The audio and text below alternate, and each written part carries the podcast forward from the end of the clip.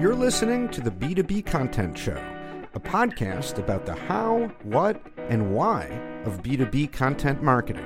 The podcast is brought to you by Connversa, a podcasting agency that helps B2B brands start podcasts to connect with prospects, grow brand awareness, and create better content. Now, it's a sad fact that when the economy gets bumpy, marketing is usually one of the first places companies look to slash budgets and reduce headcount. And of course, they still expect the same results. And so marketing leaders are faced with a pretty big challenge of maximizing efficiency and productivity with smaller budgets and fewer people on the team. So, with me today to talk about she, how she handles this very situation is Marissa Incitti. Marissa is Associate Director of Content at Feedvisor, which is an AI optimization and intelligence platform for large sellers and brands on Amazon.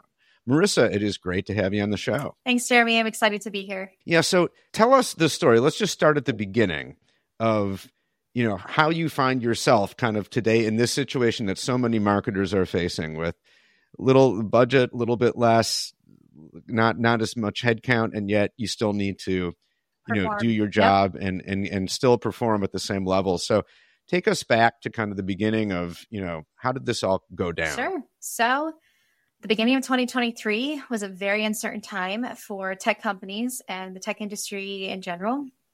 As I'm sure everyone is aware, there's a ton of external factors that go into this uncertainty, mainly shifts in consumer behavior. There's inflation, people changing their minds on what they want to purchase, holding on to their money, fluctuations in the global economy in general, Ukraine war, what's happening with uh, politics and different policies. And believe it or not, disruptions in supply chain is still a thing. It's not so much in terms of not getting everything, but having too much of inventory now. So, all of these and probably more factors just really infected the tech industry. And when you see larger tech companies like Amazon, Google, Meta start announcing layoffs, you start to realize, you know, something's happening here. This is big. And when bigger companies like that do layoffs, smaller companies follow and startups. So, growth at all costs was the mindset for the better part of the last two years. Now we're seeing this big shift to profitability. And the quickest way for companies to be profitable is to cut headcount, unfortunately. So my company was not immune to those layoffs and we lost some pretty key players, but we're operating as a lean team and we're still tasked to do more with less as most people are. And you know, we're getting the hang of it. A quarter in, we're we're doing pretty good. Okay. So how how many people did you lose from your team? So from my team, we lost about 4 people. It gradually happened. We had a couple of people that were that wanted to leave anyway. So that was their choice. But we lost some big agencies that we were working with currently and some of our freelancers. So we went from about nine people to four. Okay. So that's a pretty big cut. Yeah. And as as the leader of the team, when you get that news, What's your first reaction? Well, I'm actually not the leader of the team. Technically, we're all equal right now. Our leader actually got let okay. go, unfortunately. oh. So, okay. yes. So that's been a big switch in general. We've all tried to fill the shoes and own really our roles and come into that. And really, what we've been doing is just prioritizing our tasks. We really focus on what's needed for the week. We have meetings where we're discussing, you know, what needs to be done, how can we all be on the same page and that's helped us tremendously by allowing us to see where we're spreading ourselves thin and where we can actually focus more of our efforts. We also are excessive communicators. We are on Slack, we're emailing, we're messaging, we're on Zoom. We were super efficient before the layoffs, too. So we all respect one another and we all lean on each other to help ourselves succeed, whether that's by picking up the slack in different tasks or by learning a new skill. I will say What's really helped us is clear communication and setting boundaries on who's handling what, because it takes more time for multiple people doing the same thing than having one person focusing on one task. So we've really had to mm-hmm. push that forward. We've also had to create processes and workflows that are more efficient for us. Since we are so lean, we've really had to streamline our tasks and efforts to remove any blockers. And finally, setting those realistic goals.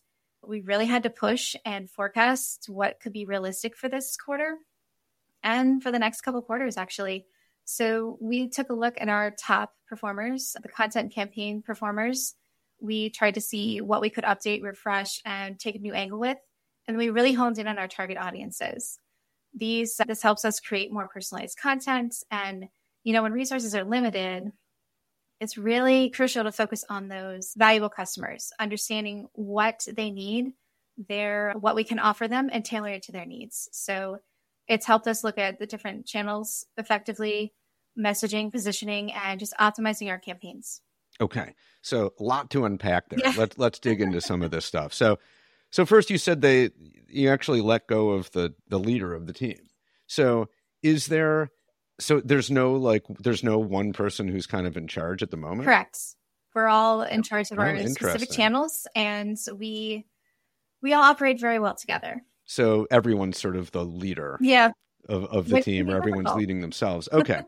okay. So so that's interesting, right? It kind of makes you kind of makes you wonder like do you need a leader? You know, do you yeah. need someone who's on across everything?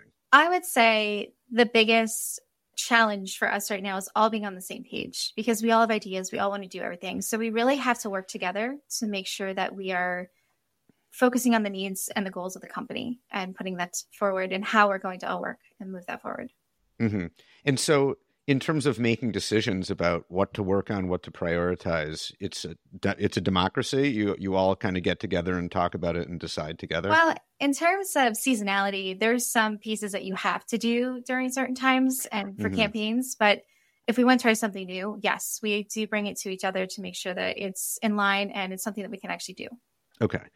So, you know, this sounds like a situation that if things go sideways, you know, if you don't have the right people in place, this could really be a problem, Correct. right? Like you don't have the leader who's kind of, you know, telling everyone, here's what we're doing. You just have fewer people or fewer people people overall. You know, you could see how that could all really fall apart, but you guys have figured out a way so that it's not falling apart. And another thing you described is having really good mm-hmm. communication through all these different channels. Can you give us a specific example of that, like what that looks like and and how it makes a difference? Yes. So we bug each other a lot. When we're working on projects, we use multiple different tools. We've got Slack, we've got Asana, we have email. I mean, we have every way that we could message each other, we use it. And we tag each other in Asana. I'm not sure if you guys are familiar with that, but any way to notify somebody of where we are in, in the stage of the project, we make sure that we do so. And I assume that also extends to asking for help yes. or asking questions and getting feedback and all that. Stuff. Yes. We also have meetings, obviously, that are set up. We talk with other departments to find out their needs and how we can all work together there. It's a big collaborative effort, but we definitely streamline and try to focus on what we can do as a department to move things forward. Okay.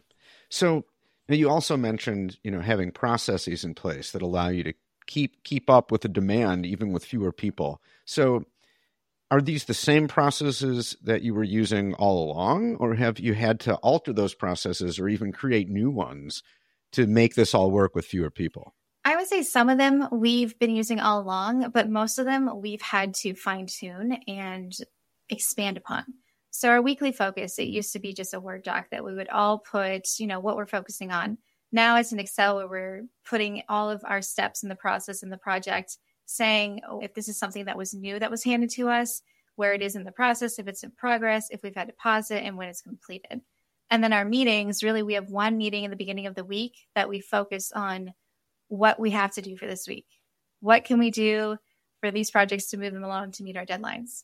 And say a little bit more about some maybe some other examples of how you had to tweak some of these processes. Sure. We've also looked into briefs, what we've been creating to make the projects a little bit easier. We have two types of briefs creative briefs and content briefs.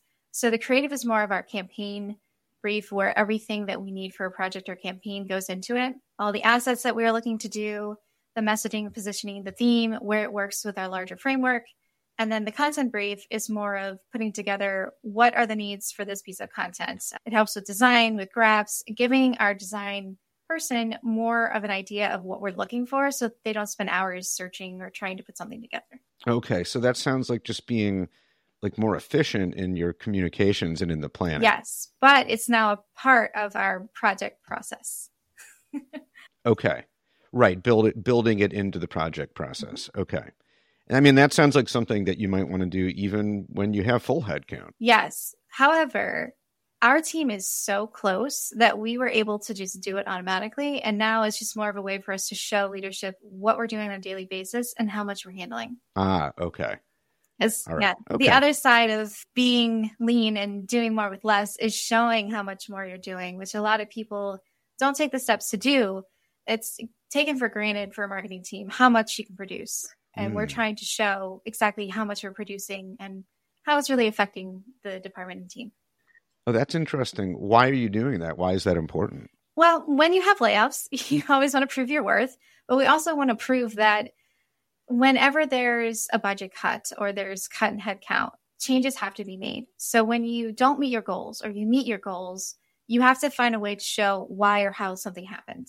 And by us showing that we've been able to produce all of this and we didn't move the needle, it means there was a problem with the campaign or the messaging, and we have to go back to square one. Or we were able to meet our goal and we could have meet, gone above it if we had more funds or if we had more headcount.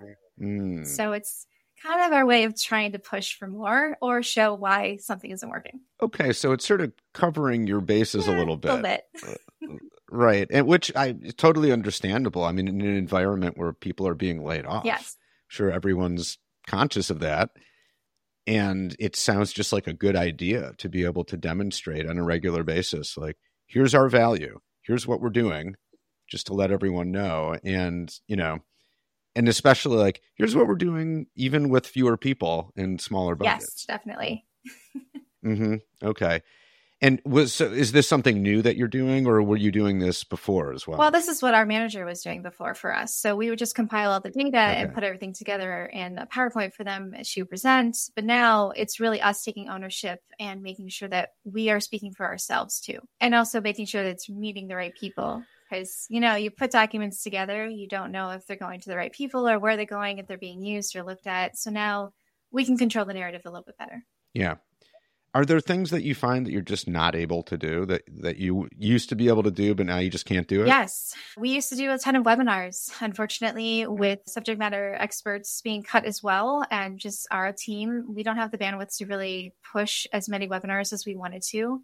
Events, in person events, especially, they were a big part of our budget. Once the budget got cut, we needed to really assess what events were helping us and what we could get rid of to try to save that budget and put it into channels that would really move the needle for us. Yeah.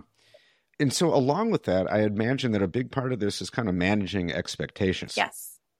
You know, not like for yourselves and for and for, you know, the powers that be. Yes. So how does how does that gone? Well, our team has a great relationship with leadership. We've been able to prove that we can do what needs to be done and caution when we don't think something will work out. But not to brag, but we've been able to really show that we can, when we say we're going to do something, we do it. So it's really a testament to how much that we can accomplish and what we've been moving forward.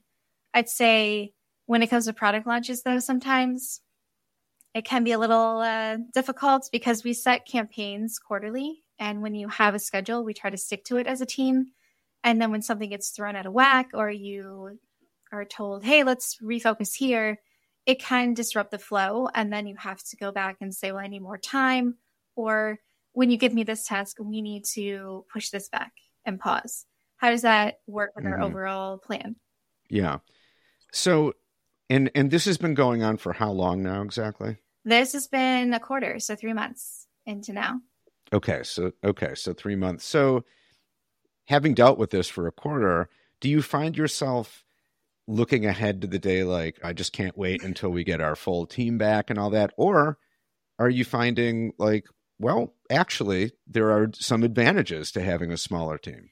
I say both. There are pluses and minuses here.